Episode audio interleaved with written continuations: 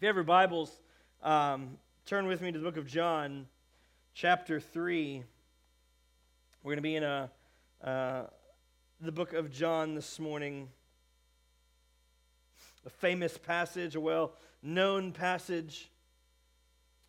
But as we continue on in our Advent series this, this week, as we get closer and closer and closer to approaching Christmas Eve, which is when culturally we kind of think about and celebrate the birth of Christ. And then we have Christmas Day, the 25th, where we gather with family and we, uh, we um, exchange gifts and we have gatherings. And some people have the tradition of having uh, a birthday cake for Jesus. And they, uh, we, we celebrate and remember the birth of Christ.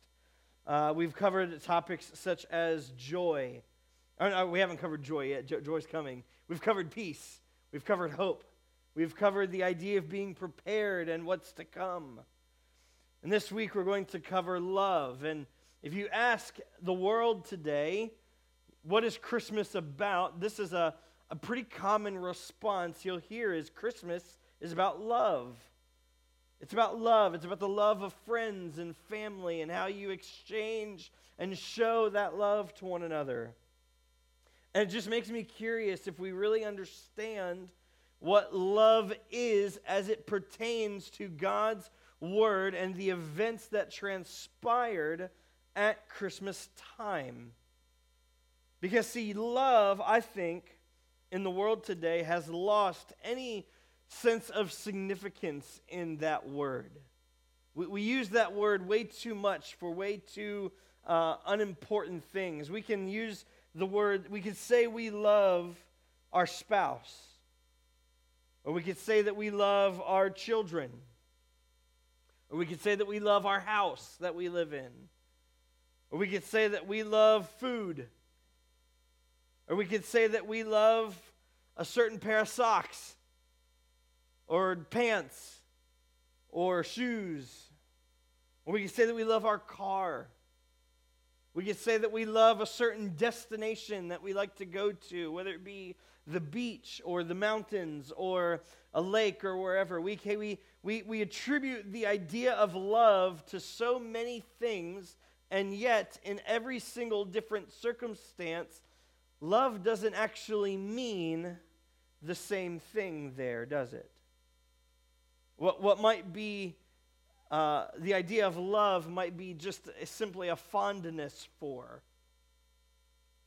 But we use this word love, and, and I do. I think love has become sort of a junk drawer word in our day and age where we can just kind of open up that drawer and throw whatever we want in there uh, and it mean and use the word love and, and it means something right the bible though has a different idea of love and what I don't want to happen anytime, but especially as we're considering this idea of love at Advent, the advent of love. What I don't want to happen is for us to read the Bible in this framework that, that the world experience that we have and the, the cultural experiences that we have, that, that those are the definitions and, and parameters in which we're reading God's word. And I think if we're honest, that happens far too often than we would care to admit that we just kind of read what the Bible says and we take what we kind of experientially know in the world and we apply that to the Bible and say, well, this must be what it means. It's actually not how it works. That the Bible is written by God in a very specific way, and He uses very specific language.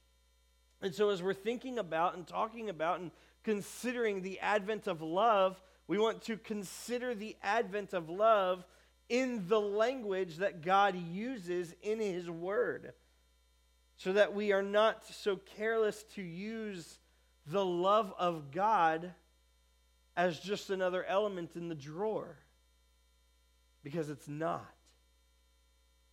The love of God, we, we could spend hours and hours and days and days and still not have a full exposition of the love of God. but I'm going to try my best to give a piece this morning. so, when we think about Advent, when we think about this idea of love come down, love has come, we want to slow down just a bit and think carefully about what that means. And as I, as I wrestled through this week and, and this topic and these passages and, and, and, prayed, God, what do you want me to, to communicate? What do you want me to say? I, I want to be careful to use your word in, in a really specific way. What really came to me over and over and over again is, is simply this there are three questions I want to ask you this morning. I want you to dwell on this morning. And we're going to try to answer those as best we can. But I don't have anything this morning that's incredibly deep. I don't have anything this morning that's incredibly profound necessarily. What, what I think is, is happened in my own heart this week, and as I've read through this, and, and hopefully it will happen in your heart as well, is just a, a simple reminder of some, some things that we can forget. A simple reminder of some things that as we get into the busyness of the season, we can, we can lose sight of. And so here are the questions I want to lay before us and then answer them. Number one is Do you know that God loves you? Do you know that God loves you? The second question I want to ask and lay before us is this Do you know how God loves you? Do you know how He loves you? And the third question I want to lay before us this morning is this Do you know why God loves you? Do you know why God loves you? And, and let me just start by giving a definition of love so that we're all on the same page. I've used this before, you've probably heard it, but, but love, as the Bible would define it, taking all of the different uh, categories that it uses, all the different words of love, and, and kind of merging them together. I think this is a great working definition of biblical love that love is the unconditional, self sacrificial commitment to the well being of another. That's what I would define love as, as we understand it in God's Word. And so, with that, with your Bibles open, look with me, John 3 16. Famous passage that we see all over the world but do we really know what it's saying? John 3:16 For God so loved the world that he gave his only son that whoever believes in him should not perish but have eternal life. We pray with me this morning? God, we thank you for your love. God, as we seek this morning to ask and answer these questions. May we be reminded of the love that you have for us. May we be encouraged of the love that you have for us. Father, may we be strengthened in the love that you have for us. And may we be strengthened in our love for you. God, I pray that you would just be with us now. Help us to glean the truth of your word. God, be with me. Let me not speak anything that would be of my own words, but may, may I speak the truth that you have put on my heart. God, use me as your mouthpiece, and may the words of my mouth and the meditations of my heart be pleasing unto you this morning. That's in Jesus' name I pray. Amen. The first question is simply this Do you know that God loves you? God loves you. And let me, let me put a little bit different emphasis on it. God loves you. It, right there in the passage, it starts off For God so loved the world Now, it might seem a bit ridiculous. I mean, here we are gathered at church on Sunday morning. We're reading the Bible. We've just sang about these things. And now we're saying that God loves you. And I'm putting a lot of emphasis on that fact. You would say, well, of course, I'm here, aren't I? But I want to just make this distinction because we live in a world today where there are so many different sources of love that are pining for us. There are so many different sources in the world today that would offer us some sort of version of love as they would define it. But here in Scripture, John writes that God, the creator of the entire universe, the, the whole thing, the one who has put everything together, this almighty, infinite, holy God loves you. That's an important distinction. That's something to think about. And not only does he love you, but he loves you unconditionally. Unconditionally. Again, there are sources of love that we might find in this world, but those sources of love are going to come with some conditions. Those sources of love are going to come with some standards first. See, the way the world loves today is based on some sort of emotive, if you make me feel right or if you make me feel a certain way, then I'll reciprocate that love unto you and do to you what you've done to me. That's the way the world thinks of love. It's this, it's this mutual exchange of feelings and benefits.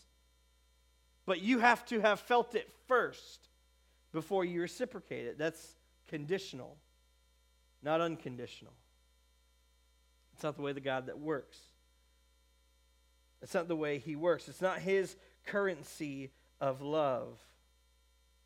In some cases with the world, there's, there's a really high standard to be met for you to be lovable. There are, there are standards that, that I have to be taken care of. My needs have to be met my desires have to be known. I have to have this, this, and this all in order before I'm able to give love somewhere. It's not the way God works. He simply says, God so loved the world. His love, the currency of his love, is unconditional. There is no standard that must be met first. There is nothing that you have to do for God's love to be extended to you. And we think this way sometimes, don't we? Like, like we think that, oh man, I've messed up. God's not going to love me anymore.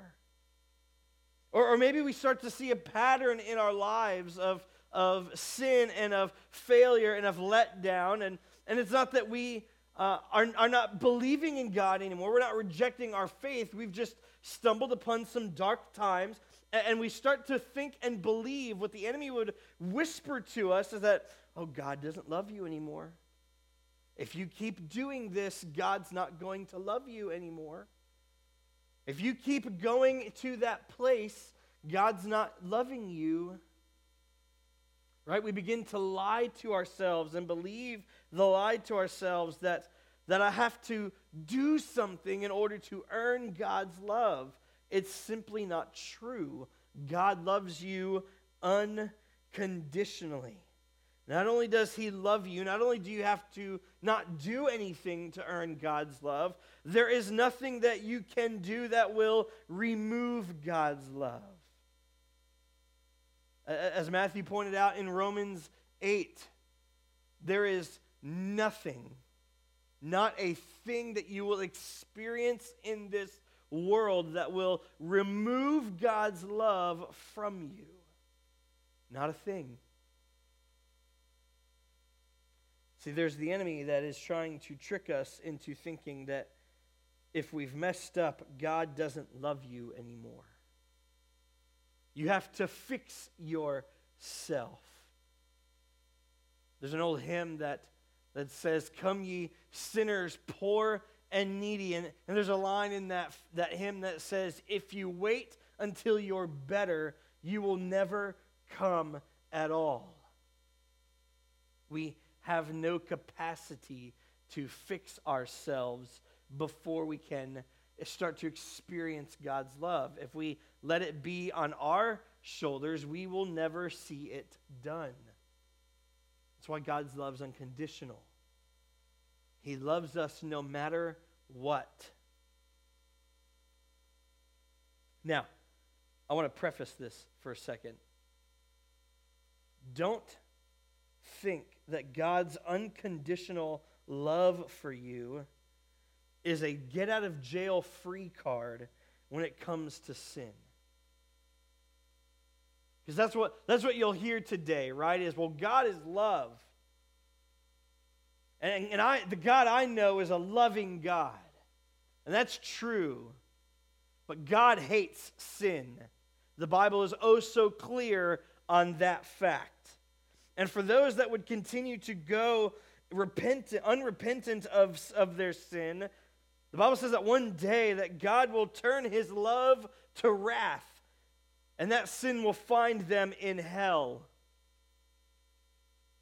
So, so don't fall into this, this trap. Don't dare believe the message of the world that would say, well, God is love, and I believe that he loves me for who I am. Because if who you are, that is the life that you lead and live in, is defined by what the Bible clearly calls sin, and there's a refusal to repent of that sin, then I've got news for you. You're destined for hell and for God's wrath. Oh, He loves you, but not in the way that you think. So don't use God's unconditional love as an excuse or justification to continue in a life of sin. Because that won't get you very far. But here's what's crazy even in that state, even in that sinful nature, God still loves you. And not only does He love you, but He initiates that love toward you. That's what we celebrate and think of at Christmas the advent of love, the coming of love. Why does he do this? Because we would not do it first. In fact, we went the other way. Mankind rejected God. And he still loves us and initiates towards us. So here's what I want you to hear this morning God loves you. So simple, yet so profound. Maybe you've fallen upon some hard times lately, and, and you just need this reminder that God loves you. He loves you. There are other things in this world that will try to win you over with their love. And, and listen, I promise you, it will never be like the love that God has for you because we're talking about the God of the universe, the one who has created everything by the, the words of his mouth, the all powerful, all holy, all glorious being, and he loves you. Psalms 8, the, the psalmist writes, O Lord, our Lord, how majestic is your name in all the earth. You have set your glory above the heavens, and out of the mouths of babies and infants you have established strength because of your foes to still the enemy and the avenger. When I look at your heavens, the work of your fingers, the moon and the stars which you have set in place, what is man that you are mindful of him, and the Son of Man that you care for him? Friend, just know this morning that God loves you and he cares for you. The second question we asked is how does God love you? How does he love you? We would say self sacrificially. Look there again in 16. For God so loved the world that he gave his only Son the word so here in the original language means in this way. Like you could read this passage in, in, in sort of saying, This is the way that God loved the world. And I've heard this preached before, and I have preached this way before that so here uh, could mean some sort of a measure or a metric. Right? That we're going to try to attribute some sort of a value to God's love. But here's the problem that, that falls short because God is not seeking to measure up to anyone. God is the standard by which everything else measures up. You see the difference? So we can't say that, that so here is like, well, here's the measure of God's love in the world that falls short. What we have to say is, this is the way that God has loved the world. And it's not to say that God's love isn't immeasurable, it's not to say that it isn't huge. It absolutely is. But it's not what John here is emphasizing. He's being very specific in what he's saying. And, and, and here's why. We'll, we'll see why. We read it like this This is the way that God has loved the world. What is that way? The next phrase He gave His only Son. You see why we can't use an idea of it being measurable? Because that's not measuring anything, that's giving a specific reason that how, of how God has loved the world. Romans 5 8 adds a little weight to it by saying that God has demonstrated. He's demonstrated, he's, he's put on display, he has showed us. John would later write in his letter, First John, that God's love was made manifest. Manifest being something that is easy to see clearly.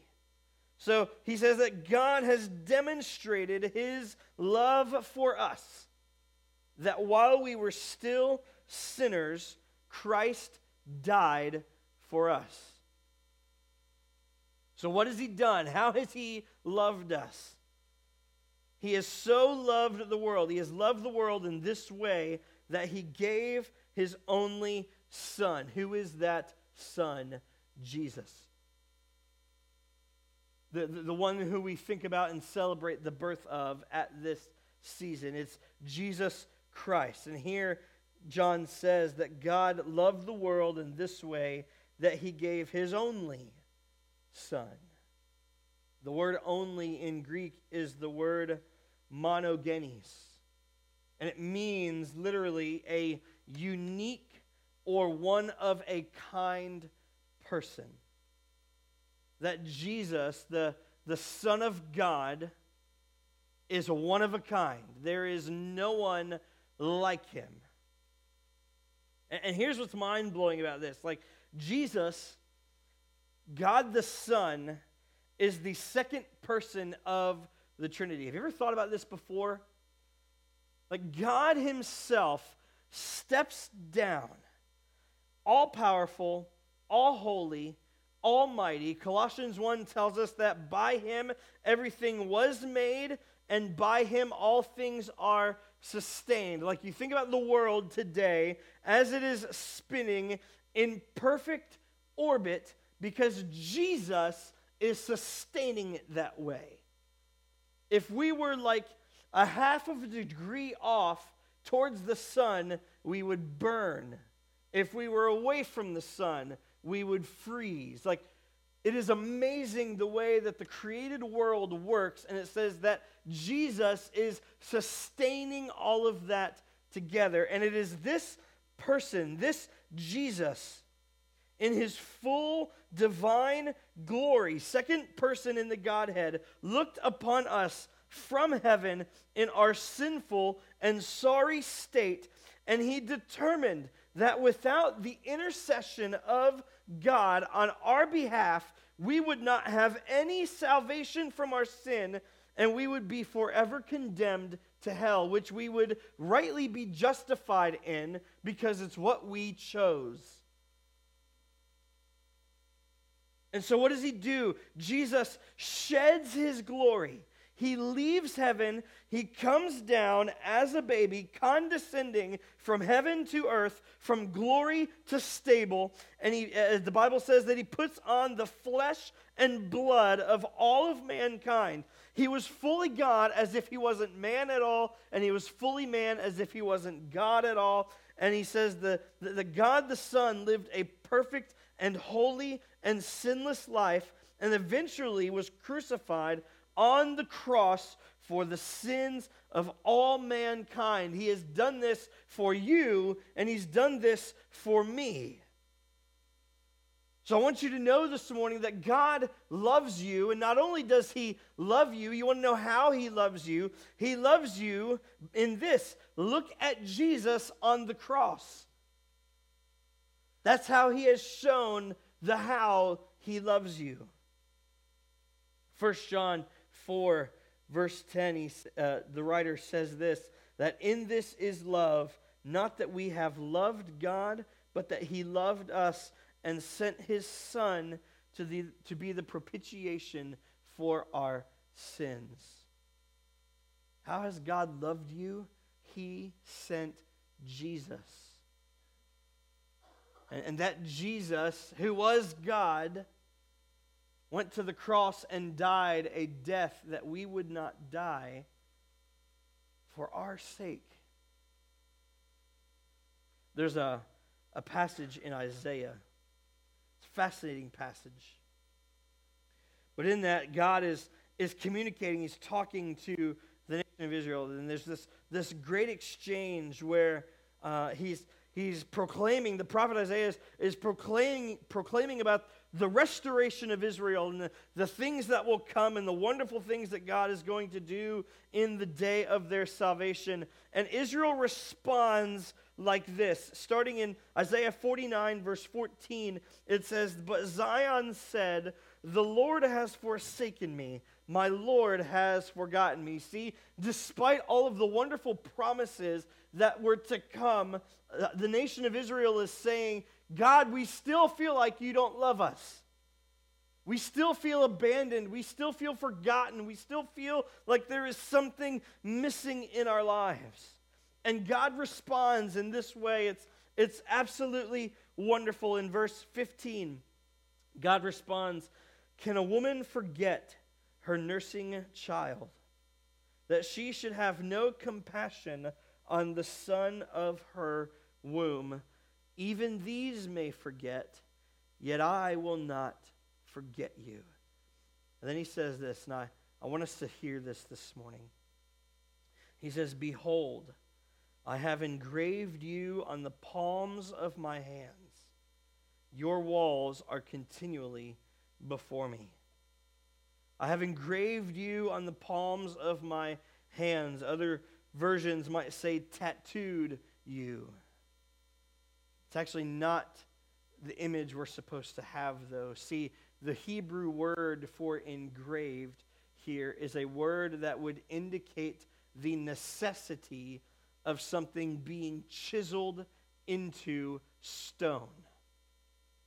Like if you're going to engrave something here, you're going to need a chisel and a hammer to carve out something. That's the word that he uses here. So when he says to his people that he has engraved them on the palms of his hands, the word picture here is that his hands have been pierced for their sake. That engraved means that his hands with a chisel and a hammer were pierced. And, and, and, what we're meant to see here is as if he's holding out his hands and saying, See, I won't forget you. Your name has been pierced into my hands. How could I forget you? You feel like you are not loved, but you are incredibly loved. Look how I've pierced my hands for you. He's not forgotten them. He holds his hands out as evidence that God has not forgotten them, but that he loves them. Fast forward shortly after Jesus' resurrection, he's appeared to the disciples a few times, and there's one disciple who's who's just really wrestling with this, uh, this concept of Jesus being alive again. Because let's be honest, dead people don't walk and talk. Right? They saw what happened. Jesus died on the cross. He was put into the ground. The stone was rolled in front, and now he's here before me. Like, I can understand the doubts that Thomas had because it defies the laws of nature that they know. And yet, he's, Jesus is before Thomas. And what does he do? He holds out his hands as evidence to say, I'm real. Look at the way I have loved you. Put your hands in the holes. Put your hands in my side. This is how God has loved us. His hands were pierced. So if you want to know the question, okay, I, I, you, are saying God loves me, but, but how does he love me? He loves you in this way. He holds out his nail scarred hands which he said would be done long before it happened. He's engraved your name and my name in his hands. We just sang this not that long ago, right? My name is graven on his hands, my name is written on his heart. The advent of love is the fact that Jesus, the second person of the Trinity, the holy God, came down in flesh and was crucified, he had his hands pierced for us to bear our sin and our shame as the only acceptable sacrifice that would appease God's wrath toward sin. That's how he's loved us. And the third question then that arises is if you have this wonderful thing that has happened. This God, this almighty, infinite, holy God who has loved us in such a way, why would he do such a thing? Why would God love us? Because I'm going to be honest, I don't know about you, but there's a lot of things that are true about my life that are not lovely. There's a lot of things that are true about my life that would, that would cause me to balk at the idea of an unconditional and self sacrificial kind of love. Why would anyone do that for me? I don't deserve it. I'm not worthy of it. I'm certainly not going to earn it. So why? Why does God do this? And because the English language is so lazy and it's cheap. We have this ability to take one word and apply a bunch of definitions to it, and, and we expect the hearer to understand the context of what we're saying, sometimes without even uh, uh, telling them what it is or, or explaining it to them, right? That's why I say love in the English language is a junk drawer word. It's why you can say, I love my wife and I love fajitas in the same sentence, and it works, right? That's a cheap and lazy way of communicating. God's word does not communicate this way. God's word is intentional and it is clear. And so, in both the, the Hebrew and the Greek, there are many words for love, and each word sort of has its own set of definition. And, and you know some of these. You've, if you've grown up in church, been around church for a while, you've heard these before. That in, in Greek, there's the word eros, right? And eros is a, a, a, very physical attraction, sort of sexual type of love. It's a, a love that looks and touches. Or there's the, the word phileo, which is a sort of a special interest love, right? When you have a, an interest in someone or something and you show uh, affection uh, of close association. It's where we get the word Philadelphia, right? The city of brotherly love. Not that there's some sort of romantic thing going on there, but we have a relationship, a phileo type of love with one another. And then there's the word agape. We're all familiar with the word agape. And this is a, a love that is not expressed simply by emotions, but by actions and deeds. Right? It's not just a, a sort of I love you because you make me feel good. It's a choice to love, right? Agape love. Well, the Hebrew language has similar type words. There's the word ahava, or the word raya, or the word dode. But perhaps my favorite, and, and what I think fully encompasses the love of God as we're to read it and understand it. And, and in this, the, the New Testament time, the Jewish people would have known this word. They would have, would have associated God with this word. It's the word hesed.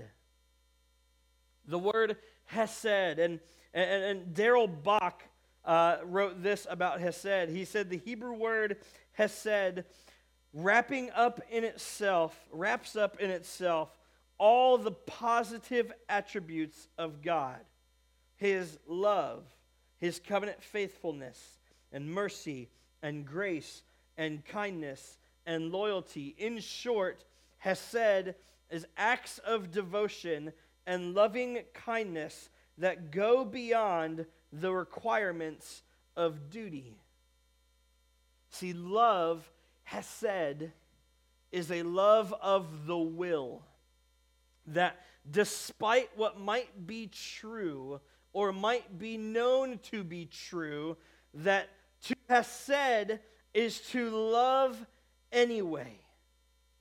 Despite the fact that something might be seriously wrong, if you are going to Hesed, if you're going to love in that way, you are going to will yourself to love.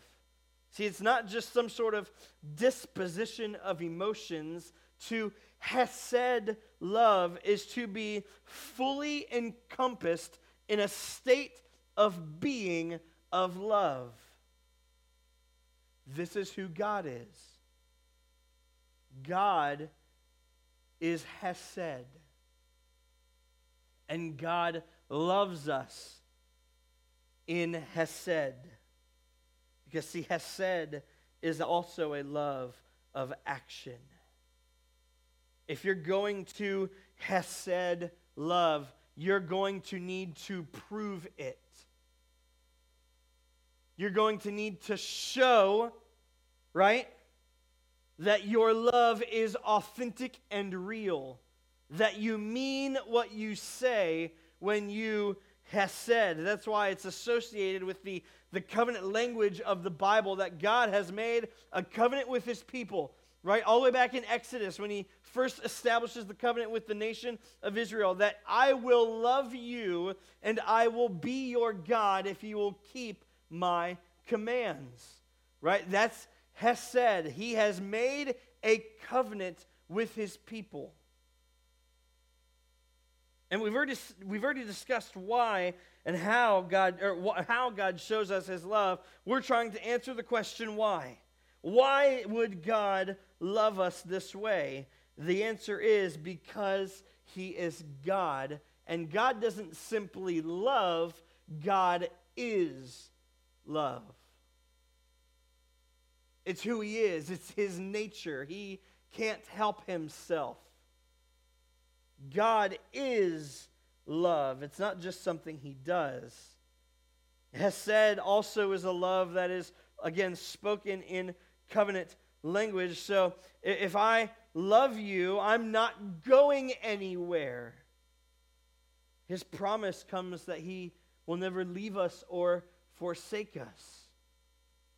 God is love and God remains steadfast. Psalms says this that your love endures forever. God is love. This is the God of the Bible. He's not just a loving person, He is love. And it is out of his own will that he loves. No one is forcing him to love you, no one is demanding that he loves you. Again, you've not earned it by any standard or any means, and I haven't either. But God still loves us. Why? So that whoever believes in him, whoever trusts in that love, whoever hopes in that love, is bound to that love, has peace in that love, has prepared their heart for that love, God will give them eternal life. God loves you this morning. He's loved you in a really specific way of sending his son because he is love. It's his very nature. The question I have for us this morning is how will you respond?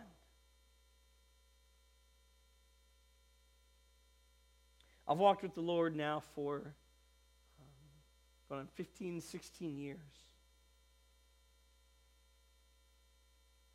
I've heard a lot of this stuff before, and, and it's easy as we grow in Christ, the more years that we walk with Him, to, to hear something like this and go, well, well, yeah, sure, of course. Can I just be honest with you for a minute? I was up till 2 o'clock in the morning trying to figure out how to write this sermon. Because how do you communicate the, the, the topic of God's love effectively? All week long, as I thought about my own life, my own struggles, my own hangups, it's been a busy week for me. We've got a lot accomplished in this room this, this week. But as I've, as I've considered this idea of God's love, and I've asked the question, God, why? Why would you love me? Because He is God and He is love.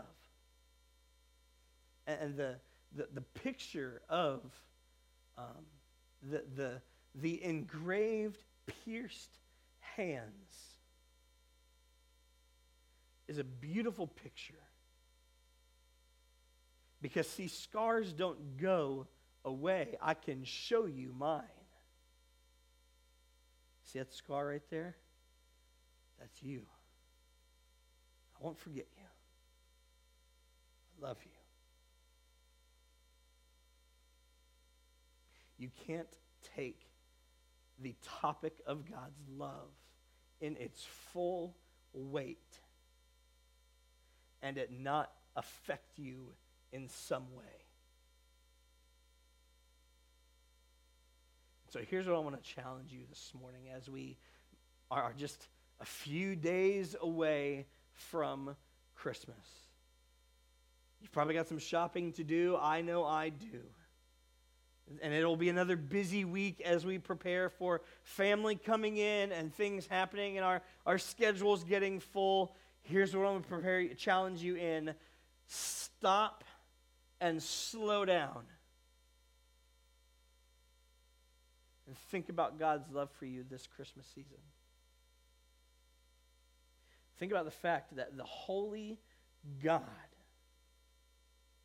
would come down and bear our sinful, gross flesh. And he would pierce his hands for you. I love the song that we, we sang it at my suggestion, uh, The Love of God.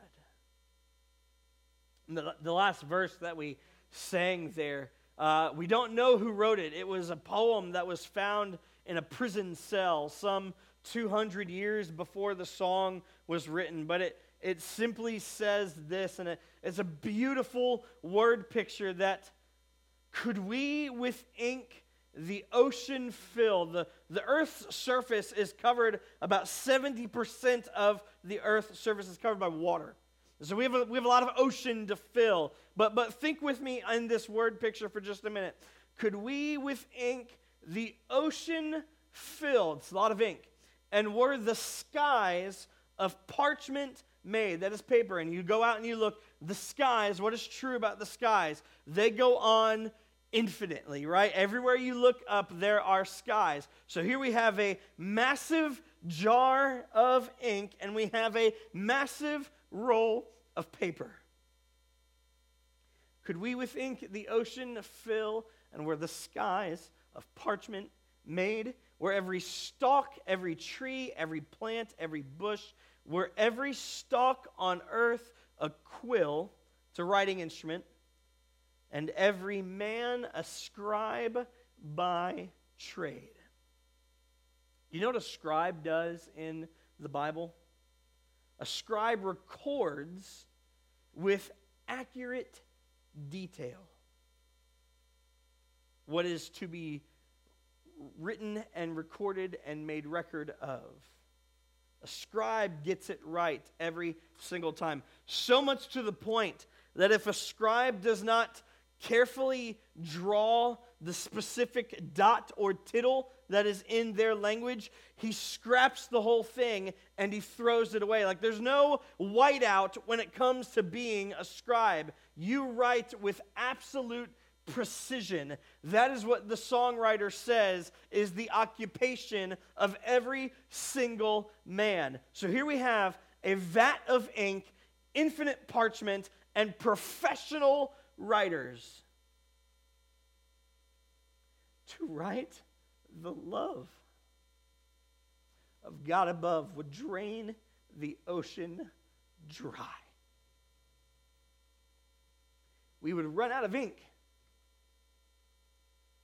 And although the, the, the, the parchment, the scroll, the skies go on for, for it seems like eternity, they're infinite, nor could the scroll contain the whole,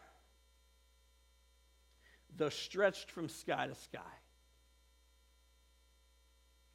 O love of God, how rich and pure it shall forevermore endure. This is the advent of love. It's not some sort of cheap understanding, it is a very specific God has loved you in this way. How will you respond to that love? Will you pray with me?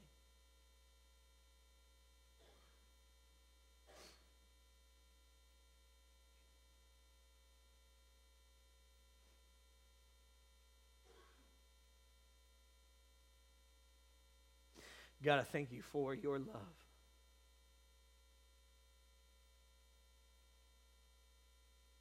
I don't know why you would love me.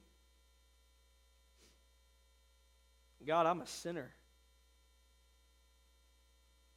Paul claims that he's the chief among sinners. I think I've got him beat. And yet you love me and you initiated that love towards me, and you gave your life as the ultimate sacrifice and show of love. God, I pray this morning that you would burn into our hearts the truth of that love, that we would not leave this morning chain, uh, unchanged by that fact. God, that we would be willing to give our lives and our all to this love that you have called us to. God, that we would not sell ourselves short of the fellowship that we can have within the body of Christ, where we, we express that love one to another every day. God, help us to see and know the full weight of the love that you have for us. God, as we near every so quickly to the to, to, the, to Christmas, God, to Christmas Eve and then to Christmas Day, may we take a minute to pause and reflect on the way in which you have loved us, where you have sent your Son down to us. God, I pray that you would help us to um, share this love with others. maybe this Christmas, the best gift we can give someone is not some sort of device or toy or material thing. The best gift that we could give someone is to tell them about this incredible, amazing love in which you have loved us and the way our life has been changed, and they can experience the same thing. Father, we love you. We give our lives to you. We place you as the center of this church. You are our Lord and our Master and our King. We serve you with joy and with happiness, not out of obligation, but out of desire. Because who else would love us in this way? We thank you. It's in Jesus' name I pray. Amen. You stand.